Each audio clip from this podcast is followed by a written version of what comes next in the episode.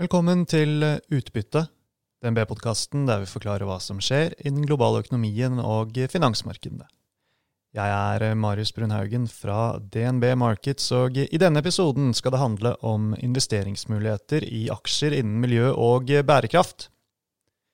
Denne uken, tirsdag 3. november, altså før det amerikanske presidentvalget, holdt jeg et webinar om tema for DNB-kunder sammen med aksjestrateg Paul Harper og forvalter av fondet DNB Miljøinvest, Christian Rom.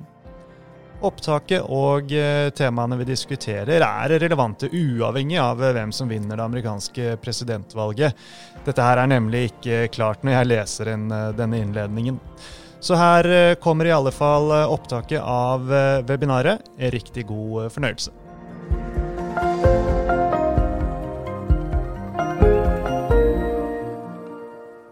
Velkommen til oss i DNB og dagens markedsoppdatering som skal dreie seg om investeringsmuligheter fra et miljø- og bærekraftsperspektiv. Jeg heter eh, Marius Brun Haugen, og med meg i eh, studio har jeg forvalter Christian Rom og aksjestrateg Paul Harper. Velkommen eh, begge to. Sammen så skal vi dra dere gjennom dagens seanse. Og Christian, jeg tenkte bare å starte med deg først. Du forvalter fondet DNB Miljøinvest. Det betyr at du har vært i dette gamet ganske lenge. Og det vi har sett Eh, særlig det siste året, er jo at uh, interessen for denne type investeringer det er nådd helt nye nivåer. Hadde du trodd det hvis vi spoler tilbake ja, kanskje bare et år? Nei, jeg hadde ikke trodd det, Marius. Men uh, det er et stort problem som skal løses her, og mye investeringer som, som trengs. Så, så, med det kommer jo også store, store muligheter. Og, og, da altså denne reprisingen. Mm. Pål, som eh, med alt annet i aksjemarkedet, så må vi regne med at eh, investorenes eh, interesse også for det grønne, det vil svinge. Men at det vil prege tiåret vi har foran oss, det er vel ikke helt urimelig å anta? Det er vanskelig å se for seg at dette her ikke blir større om tiår enn det det er i dag. Og jeg tror det er fair å tenke på dette litt sånn som med internett, at det er ikke nødvendigvis alle som driver på med dette her i dag, som kommer til å lykkes. Men de som lykkes, tror jeg kommer til å bli veldig store. Og da er det absolutt et spennende område å sørge for at man har noe eksponering. Mm. Bra. Nå skal vi gjøre det sånn Christian, at eh, du skal få bruke fem-ti minutter på å sette oss eh, inn i eh, sakene, gi oss ditt syn på det. Og så skal vi diskutere og svare på spørsmål som dere seere har sendt inn. Så jeg tenker du bare kan sette i gang, Christian. Og aller først så har du jo tatt med på en måte et lysbilde som viser hva er utfordringen her. Ja, det stemmer, stemmer Marius. Jeg tenkte jeg skulle dra dere litt igjennom da ja, hvilke investeringstemaer vi, vi ser, og, og, hva vi tror er de beste investeringene framover her. Og på dette bildet så ser man jo da uh, utviklingen i uh, temperaturer uh, globalt, som har steget med noe sånt som to grader over de siste 200 årene. Ehm, det er ganske heftig økning når man tenker på at snittemperaturen der ute er, på verden er, er 16, 16, grader. Mm. Og dette har jo da sammenfalt med med at uh, utslippene i verden har skytt skutt i været etter den uh, industrielle revolusjonen. Og da er utfordringen nå da å få vridd denne utslippstrenden ned, og vi må faktisk helt ned mot, mot null i, i, 2050. Og dette vil jo da være en, en massiv investeringsmulighet, og det er de selskapene som muliggjør dette, som er de vi leter etter i, vår, i vårt investeringsunivers. da. Ehm, og disse selskapene finner vi da innenfor eh, fire temaer som jeg tenkte skulle dra dere gjennom eh, her i dag. Og hvor det første temaet er eh, billig og grønn energi, som er selve motoren da, i det grønne skiftet. Og her har det jo da vært investeringer hjulpet av subsidier over et tiår nå, egentlig, som har muliggjort at det nå har blitt billigste formen for, for energi. Og Det gjør jo nå at eh, selskaper og, eh, og husstander kan eh, investere i fornybart og nettopp spare penger på det. Så dette driver, driver kapital. Og I tillegg så gjør det at store nasjoner som Europa, USA, Kina også nå kan komme med, med nullutslippsplaner uten at det koster, koster skjorta. Og Da er det jo mange selskaper som kapitaliserer på, på det her. Noen av dem i, i portefølje er, er f.eks. Vestas, First Solar og, og Enel som er liksom selskaper som vi mener har en eh, unik forretningsmodell eh, og en sterk markedsposisjon, eh, og som da vil ha mulighet til å skape en god avkastning på, på kapitalen over, over tid. Mm. Og så, hvis vi går videre til, til neste trend, som er elektrifisering, så er jo det da drevet av denne billige grønne energien. Eh, I tillegg til at man også har fått batterier som har kommet kraftig ned i pris. Eh, og, og hydrogen. Kostnaden på det grønn hydrogen har også blitt billigere. Og det er jo da mye drevet siden hovedkostnaden eh, på, på, grønn hydrogen er, er nettopp elektrisitet. Så, så, dette vil være da utrolig, utrolig viktig for å drive elektrifiseringen framover. Og det vil bety at eh, eh mesteparten av, eh, av eh, biler vil bli elektrifisert. Og det vil bety at tungtransport og, og maritim næring eh, sannsynligvis vil, vil, skifte mye over til, til hydrogen. Og, og, og, varme for, for både husstander og, og industri vil, vil eh, komme til å være mye mer drevet av, av elektrisitet. Eh, og energiintensiv industri vil også trenge, trenge hydrogen for å, for å, få kuttet eh, sine, sine, utslipp. Og jeg tenkte da For å ta fram et eksempel på, på det, så er eh, Lynas en produsent av sjeldne jordarter. Og dette er jo da et viktig materiale som går inn i elektriske motorer. Om det er offshore vindparker eller om det er elektriske biler. Så her vil jo da eksplosjonen i, i elektriske biler dreve veldig sterk etterspørselsvekst etter deres produkter. Og dette er jo en industri som er hovedsakelig eh, supportert eh, eller levert fra, fra Kina, eh, hvor man har ja, problemer med, med, å kunne liksom gå gjennom hele verdikjeden og, og, gå god for den verdikjeden. Så det at man faktisk har, har en verdikjede som man, man, kan gå god for, er, er viktig med det økende bærekraftsfokuset som er der ute.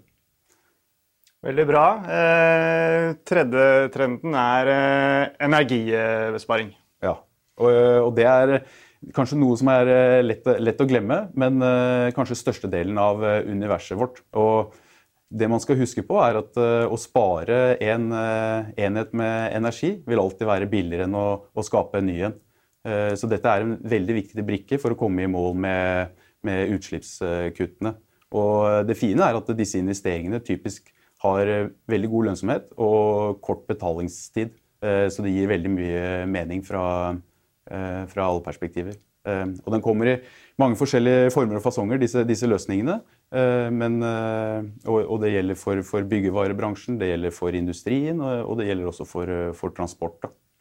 Og her vil jeg trekke fram et eksempel som er Huntsman. De leverer da isolasjon for byggevarebransjen. Og dette er jo noe som er i strukturell eh, vekst.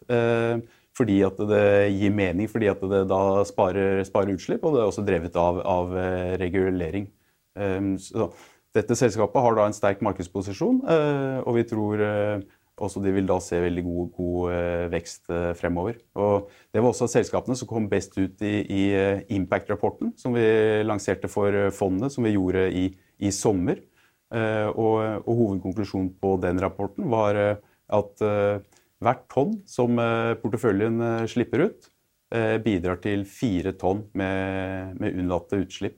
Så kapitalen vår her utgjør faktisk en forskjell, som er gøy å se. Så bra. Ikke noe er bedre enn det. Og så til siste hovedtema. Ja.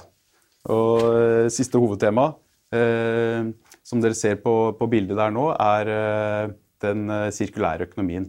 Eh, som blir, blir, veldig viktig for å få, få, en bærekraftig økonomi.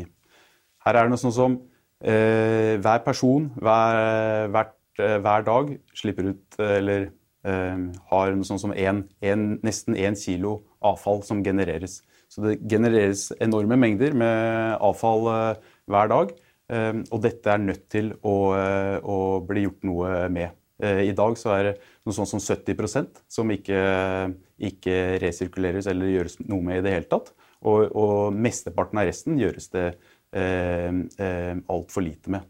Så her trenger vi sterkere regulering eh, og, og, krav for eh, at vi faktisk mer eh, blir, eh, blir resirkulert. Så dette, dette, er veldig viktig. Og der ser man i, i, i, også i EUs recovery plan, hvor de poengterer at, at den sirkulære økonomien er, er viktig. Og at den mener at investeringer inn mot sirkulær økonomi kan drive et tillegg på en halv prosent i årlig BNP.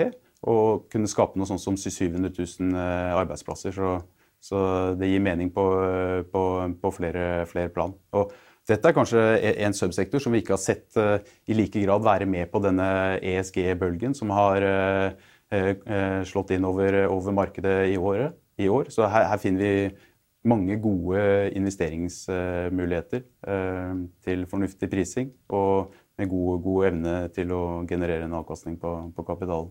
Mm. Veldig bra, Kristian. Eh, Noe av det første som slår meg, er at eh, her må det jo åpenbart være eh, mange investeringsmuligheter med såpass vidtspennende temaer. Men du er vel helt avhengig av å kunne gå globalt? Er det noen geografier som skiller seg ut i forhold til hva som er mest interessant? Nei, det vil jeg ikke si. Foreløpig, eller PT, så er vi 45% investert i Europa, 45 eh, investert i USA, og så er resten i, eh, i, i Asia. Eh, og nok, det har nok vært en trend. Man, går, man, går man åtte år tilbake, så var vi en høyere andel i Asia. Men det går litt tilbake til investeringsfilosofien, hvor vi tror det er veldig viktig å, se på selskapers evne til å skape en avkastning på, på kapitalen.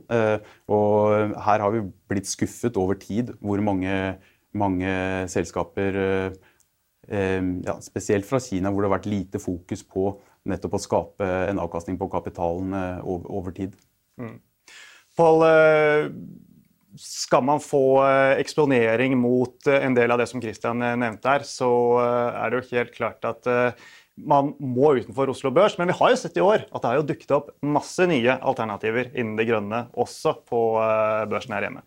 Altså, det har kommet mye nye selskap eh, inn på børsen nå, men en god del av de er på det Merkur-markedet, og der er ikke eh, reguleringene like strenge. Så der må man være kanskje litt, litt mer kritisk i forhold til historikken til selskapet osv. Så, videre. så jeg tror det er nok fornuftig å se litt utenfor eh, Norges grenser, sånn at du kan ha eventuelt litt mer etablerte bedrifter i porteføljen, så at du ikke plutselig sitter med en portefølje som er veldig si, overeksponert mot eh, startup-selskap og selskap som ikke har noe, noe, særlig historikk. Og Som det nevnes, så er det med egenkapitalavkastning det er et sånn kvalitetsstempel. Så når jeg prøver å lage kvantscreener på kvalitetsselskap, så er egenkapitalavkastning en av de faktorene som er aller viktigste i en sånn type rangering.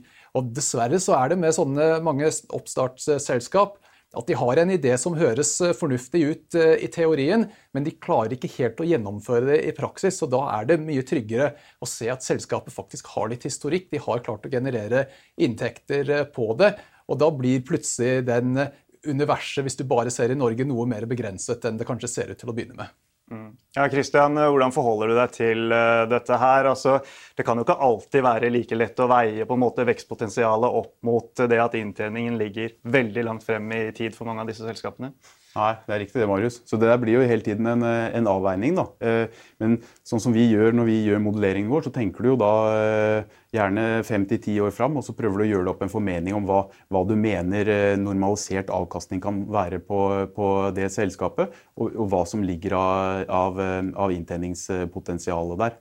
Og, og, og, Da vil du jo se på liksom, hvor mange spillere er det i den verdikjeden. Hvordan er selskapet posisjonert i forhold til til eh, konkurrenter, hva er styrkene, hva er svakhetene. Sånn at man prøver å gjøre seg opp en forståelse da, om, om, det faktisk er noen konkurransebarrierer der, om, og om selskapet har noe, har noe unikt. Mm. Vi kommer ikke utenom eh, det amerikanske presidentvalget. Det har eh, markedet og vi vært opptatt av eh, lenge. I morgen så får vi forhåpentligvis da, en avgjørelse. Og i forhold til miljø- og bærekraftsinvesteringer, hva vil det bety Christian, hvis demokratene stikker av med en klar seier?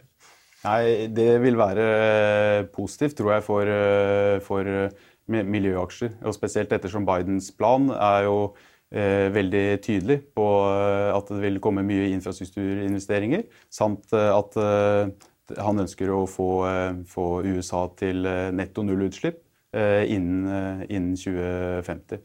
Men så har jo nå da fornybare aksjer, også i USA, gjort det bra under fire år med, med, med Trump. Så, så, her er det nok en, en, stor, altså en stor regning og store krefter da, som funker også utover, utover et amerikansk presidentvalg. Mm. Men uh, hvor mye penger er det som skal pøses inn i uh, disse type uh, grønne industrier, hvis demokratene får det som de ønsker? Ja, det er Det er ganske mye det er snakk om, er det ikke? Jo, jo, jo. Det, det, det er absolutt veldig, veldig mye. Men, men som jeg tidligere sa her, er, så er industrien i mye mindre grad nå avhengig av subsidier. Så man trenger mer klare, klare rammevilkår enn, enn egentlig subsidier. Og her er jo også veldig mye i USA drevet uh, av, av, det som skjer på, på, på, på statene istedenfor på føderalt nivå, som da ja, vil skje uavhengig av hvilken president som styrer landet. Mm. Pål, eh, du har jo sagt det at eh, dersom eh, vi får en klar Biden-seier, så kan det bidra til å trigge en sektorrotasjon. Altså hvor blir, investorene blir mer opptatt av verdi framfor vekst, som jo er det som har hatt veldig fokus fram til nå. Vil ikke det et sånt skifte kunne virke negativt for den type miljøinvesteringer som vi snakker om her? Altså, jeg tror det sørger for at man må gjøre en litt grundigere jobb. At det er ikke sånn at du da har en medvind bak samtlige eh, ESG-aksjer. Mens de som jeg tror ender opp til å være de klare vinnerne, tror jeg klarer seg greit, til tross for at du eventuelt har litt eh, motvind fra høyere renter. Så det gjør at uh, har du litt høyere renter, så har investorene litt mulighet til å være en annen som mer kritiske i forhold til hvilke prosjekter de velger å, å funde. Så det at selskapene har tilgang til kapital, blir, uh, blir viktig. Men ser man tilbake til tech-boblen som et eksempel, så var så selv de store vinnerne som Amazon falt 95% fra 99 frem til 2001. Men i den perioden 2001 frem til eh, finanskrisen, så gjorde Amazon forholdsvis eh, bra. Til tross for at det var value generelt som gjorde det best i løpet av den perioden. Så det er ikke sånn at vekstaksjer ikke klarer å levere avkastning hvis rentene stiger, men det er ikke sånn at alt av vekst nødvendigvis går like bra. Da er det litt mer behov for å prøve å plukke de riktige aksjene og gjøre litt hjemmelekser heller enn å bare ha en slags basket av alt mulig rart innenfor samme kategori. For Christian, altså jeg, jeg, klarer ikke helt å vri meg bort ifra det at eh, lave renter det virker å være ekstremt viktig for den utviklingen vi har eh, sett også innen alt som scorer innen kall det eh, miljøinvesteringer. Altså, hvor viktig er, er lave renter for, for, at det skal drives videre? Det er åpenbart at lave renter er jo veldig billig, eller altså veldig attraktivt for fornybarprosjekter. fornybare prosjekter. Ettersom uh, dette er jo da Setter opp en vindpark eller setter opp en solpark, så er det jo nesten ikke noen operasjonelle kostnader ved å drifte et sånt anlegg. Så det er jo investeringen du gjør up front som vil være den store kostnadsdriveren. og da altså kostnaden på kapital. Så, så det vil jo, vil jo, være viktig. Men, men den lever godt med om, om man øker, øker disse rentene både ja, flere prosentpoeng, egentlig. Eh, så jeg ser ikke det som noe, noe stor eh, utfordring der. Og så vil jeg vel også si at eh, DNB Miljøinvest har jo en, en, en porteføljetilt som er helt klart mot, mot, mot en del value og sykliske selskaper, som har vært en, en tøff tilt å ha i, i år, men som jeg tror kan, vi kan kapitalisere på fremover. Mm. Bra. Uh, bare for å gjøre oss ferdig med presidentvalget. da. Så Hvis uh, Trump stikker av uh, med seieren, så som du var inne på altså Vi har hatt fire år med Trump, og det har gått bra for ESG e og miljøaksjer. Så kan det fortsette å gjøre det? Ja, det tror jeg så absolutt. Men, men jeg tror også at den sektoren vil få seg en, en, en liten reset i dagene etter valget, hvis, hvis det skulle være tilfellet. Det tror jeg er fair å, fair å si. Mm. Vi har fått inn eh, en del eh, spørsmål. Et av de går på elektriske biler. Eh, du nevnte jo elektrifisering som et av hovedtemaene. En som lurer på om det vil overta all nybilsalget i verden i løpet av en tiårsperiode. Altså, er dette noe du tar høyde for når du gjør dine investeringer? Kristian? Ja, jeg tar i hvert fall høyde for at det kommer til å bli høyere enn det markedet tror nå. 100% blir jo blir kanskje i overkant eh, over de neste ti årene, men, eh, men at, eh, at, elbilsalget kommer til å overraske og bli dominerende. Ja, og bli dominerende i løpet av de neste ti årene, det tror jeg er veldig, veldig sannsynlig. Mm. Plast er det også kommet spørsmål om, en som peker på at det er en stor utfordring. og For å få en bærekraftig utvikling så må næringslivet løse denne utfordringen.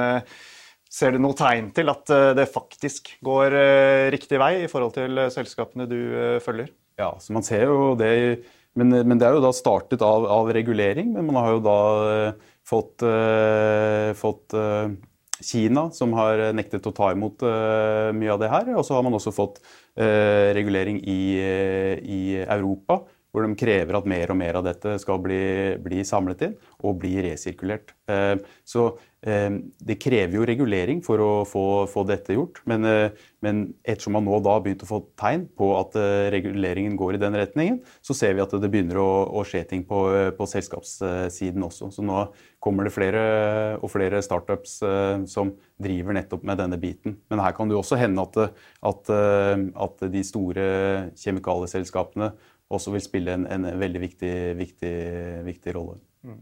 Må vi anta at uh, reguleringer det vil det bare komme mer av uh, innenfor dette uh, området i, i, årene som kommer?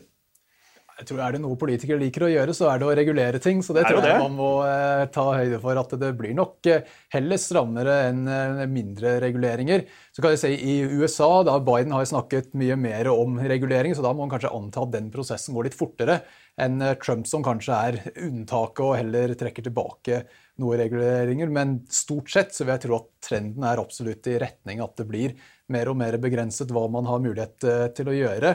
Og man blir tvunget inn i eh, sånne løsninger hvor resirkulering blir en mye større del av prosessen. Mm. Når vi snakker om dette med reguleringer, da. Et uh, relevant case det er vel uh, Tomra, aksjer og selskap som jeg tror mange kjenner, notert på Oslo Børs, som driver da bl.a. innen pant og sortering. det er en som lurer på hvilke investeringsmuligheter vi ser innenfor type gjenbruk og panteordninger à la Tomra. Ja, der er det jo mange, mange forskjellige muligheter. Eh, vi har f.eks. et uh, selskap som driver med, med resirkulering innenfor stål og stålstøv. som er en viktig bit for å få opp resirkuleringen av, av stål, som er en ledende spiller. Befesa etter dette selskapet, ledende, ledende i Europa og, og, vokser nå inn i, i Kina. Eh, og så er det jo andre selskaper som eh, Renewy, et eh, selskap lista i, i, i UK, som er stor i Benelux-landene. Som da også gjør mye resirkulering for kunder, om det er madrasser fra Ikea eller, eller å, eller å eh, forbedre forurenset jord og, og lignende. Så det er, det er mange, mange, eksempler på det i, i portefølja og spennende ting som man kan spille, som, som da har eh, kanskje mer attraktiv relativ prising eh, enn en, en, det vi ser på Tomra. som ikke For er i porteføljen. Tomra vi har snakket om mange ganger før, Pål. og Jeg syns du har hatt et godt poeng der i forhold til at når andre spillere eventuelt begynner å komme virkelig inn på Tomras uh, område, hva som liksom blir den foretrukne teknologien da, det, det, det, vet vi jo ikke. Nei, det er jo fortsatt uh, uklart. og Bransjen er jo hele tiden i endring. så om Tomras teknologi er det som kommer til å være det som er standard 10 eller 20 år frem i tid, det er vanskelig å si.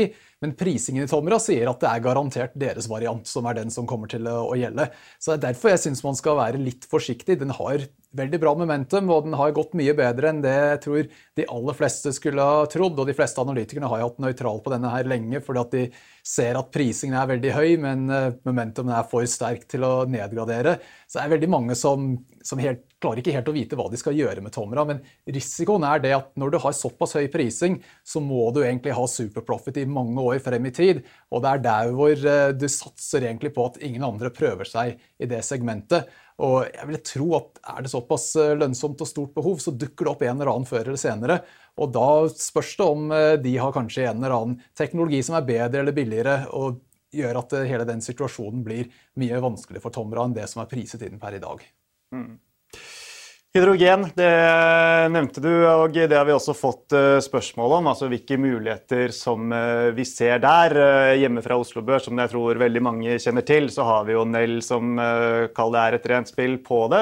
Vi har også Hexagon Composites som har hydrogeneksponering. Og så har det kommet noen nye selskaper til nå da, på Merkur Market. Men, men, du som ser globalt, Christian, hvor, hvor ser du de beste mulighetene her? og er det, er det spennende nå?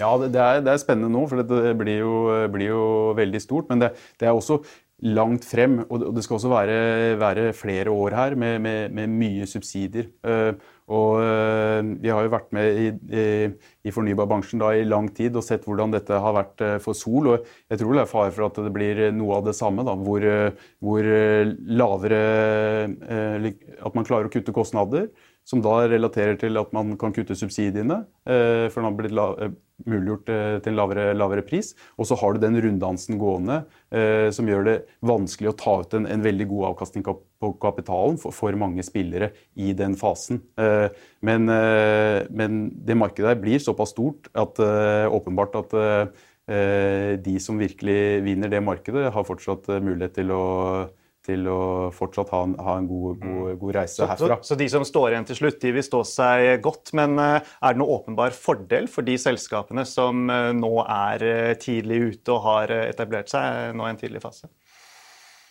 Ja, det vil jeg si. For du, bygger jo kunderelasjoner og strategiske samarbeid. Eh, så, hvis du har vært tidlig ute, så, hjelper det. Men det er også her, sånn som når vi snakket om, plastikk og, resirkulering, så vil jo også eksisterende spillere her eh, innenfor, eh, innenfor da gass, om det er en Air Liquid eller Air Products Disse spillerne vil jo også ta sin del av, del av kaken her. Så man skal jo ha noen noe unikt å bringe til torgs her, hvis du skal kunne også her eh, kunne generere en god, god avkastning på kapitalen. Mm.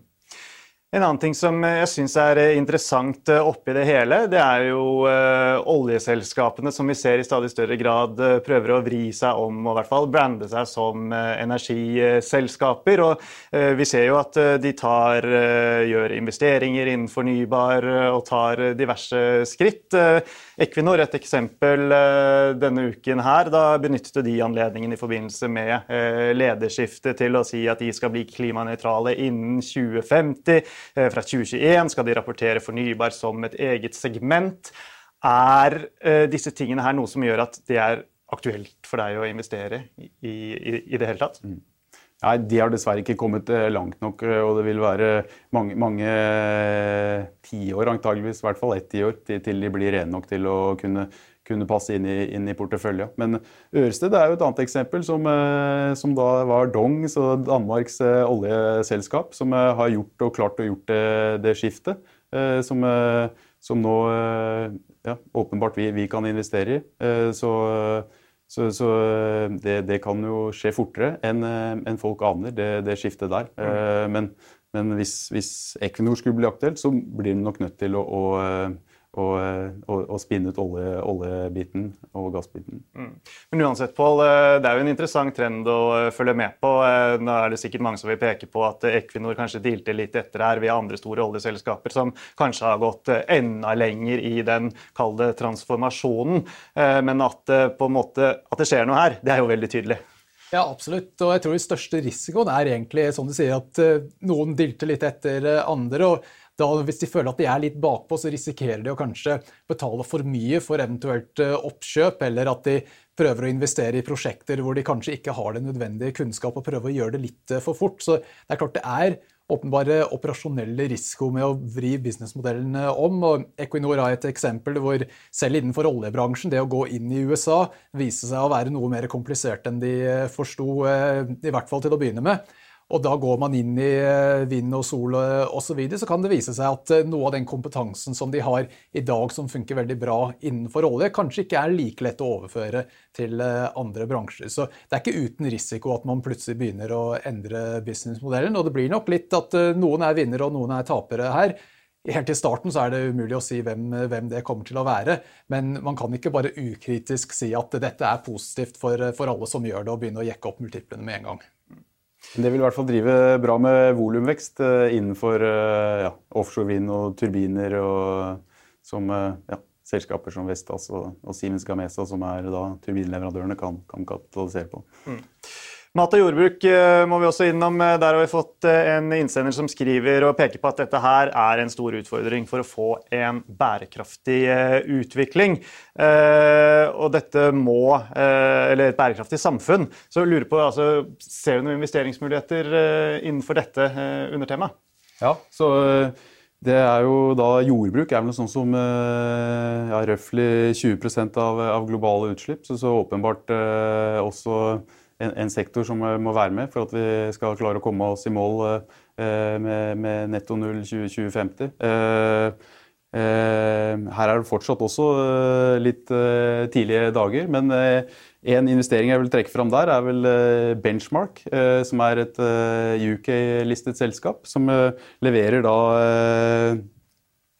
egg til, til lakseindustrien, men også som leverer da Eh, genetikk mot, eh, ja, mot, reker, eh, og også har en potensiell løsning for, for, lakselus. Og da er det jo sånn at, at agriculture og, og, fisk har jo eh, eh, en tiendedel så høyt karbonfootprint som rødt kjøtt har.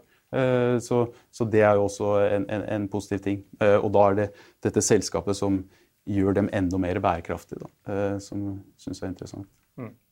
Bra. Eh, vi har også fått et eh, spørsmål som er litt mer kalt den strategiske eh, sorten, som går litt på hvor aktiv man skal være i forvaltningen. Så jeg tenkte bare å snu litt på det og heller spørre deg, Christian. Altså, hvordan tenker du langsiktig på forvaltningen av fondet, og hvor aktiv er du i forhold til å øke og redusere eksponeringen ettersom hva du mener er riktig til enhver tid? Ja, så Historisk så er det jo, har jo da eh, ja, reinvestert porteføljen eh, en gang hver, hver, 18. måned. Men her kommer det veldig mye fra at man ser eh, at eh, Mr. Market gir, gir muligheter, sånn at man handler rundt de posisjonene man har. Så når man gjør en investering, og når man gjør liksom hele, hele selskapsanalysen, så er man jo veldig langsiktig i, i tankegangen. Og, og, når man begynner å kjøpe, er jo typisk da tankegangen at dette er noe man ønsker å, å eie over, over lang tid. Men eh, ja, så kommer det muligheter i, i, markedet, og man dekker jo et stort uh, univers. Uh, og da byr det seg muligheter, og da, og da, er det noen ganger man er, er mer kortsiktig også. Mm. Ja, det er klart, Pål.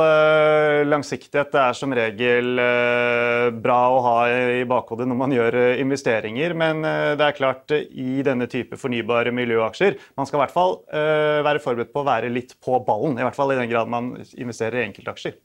Altså jeg tror Vi går inn i en periode nå hvor markedet generelt blir litt vanskeligere enn det har vært før. For når prisingen i markedet totalt sett er relativt høy, så er det ikke den konstante medvinden som du har bak det meste, som trekker multiplene opp. Så da tror jeg det er mye viktigere å prøve å fange opp de aksjene hvor du tror inntjening kan overraske positivt eh, eventuelt, eller eh, prøve å trade litt rundt posisjonene ettersom man går inn i en periode hvor det kanskje er litt bedre vekst eller litt eh, dårligere vekst.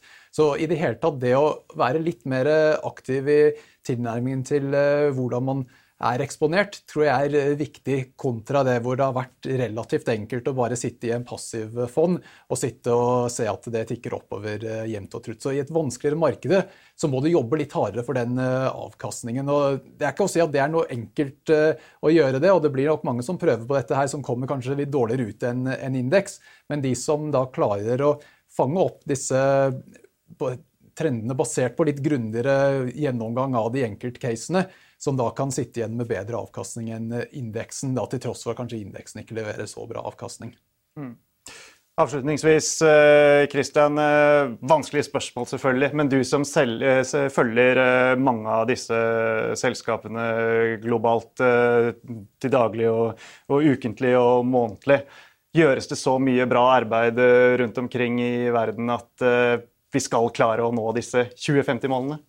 Ja, det, det, er vel mye som, eh, som man har sett rundt teknologi eh, tidligere også. At det, det går eh, mye tregere enn man forventer, inntil man når et punkt. og Da begynner det å gå, gå raskere enn, enn man forventer. og Jeg tror man begynner å komme inn i den fasen nå for, for det grønne skiftet, hvor ting begynner å, å gå, gå, raskere enn, enn det man tror, istedenfor at det går, går saktere. Mm. Vi får konkludere med at eh, det er håp for eh, verden, og det er definitivt mange investeringsmuligheter der eh, ute. Da gjenstår det bare å si tusen takk igjen for at dere var med oss her i dag, og takk til alle dere som fulgte med.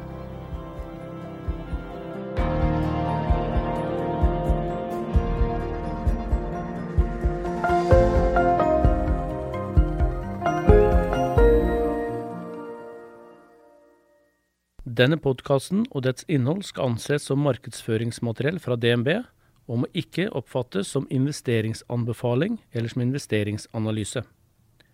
Innholdet skal heller ikke anses for å være investeringsrådgivning tilpasset den enkelte kundes behov. Informasjonen som gis i podkasten er kun ment som generell spareveiledning, og er ikke ment å utgjøre juridisk, finansiell, kommersiell, skattemessig eller regnskapsmessig rådgivning. Innholdet i sendingen er ikke gjennomgått eller godkjent av DNB Markets avdeling for analyse. Alle uttalelser reflekterer DNBs vurderinger på tidspunktet for den aktuelle sendingen, og kan i etterkant endres uten nærmere beskjed. DNB er ikke ansvarlig for hvordan informasjonen i podkasten benyttes eller tolkes. Informasjonen som henviser til historisk avkastning i finansielle instrumenter, en finansiell indeks eller prognoser, gir ingen garanti for fremtidig avkastning. DNB gjør oppmerksom på at enhver investering i et finansielt instrument er forbundet med risiko for økonomisk tap. Finansielle instrumenter kan både øke og minske verdi, slik at avkastning kan bli negativ som følge av kursfall. DNB tar intet ansvar for direkte eller indirekte tap og kostnader som måtte oppstå ved bruk av den informasjonen som gis i podkasten.